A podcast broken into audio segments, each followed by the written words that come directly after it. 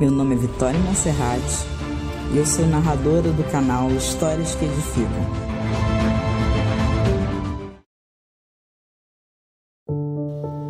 Salmo 15 Salmo de Davi Ó Senhor Deus, quem tem o direito de morar no teu templo? Quem pode viver no teu monte santo? Só tem esse direito aquele que vive uma vida correta, que faz o que é certo e que é sincero e verdadeiro no que diz. Ele não fala mal dos outros, não prejudica os seus amigos e não espalha boatos a respeito dos seus vizinhos.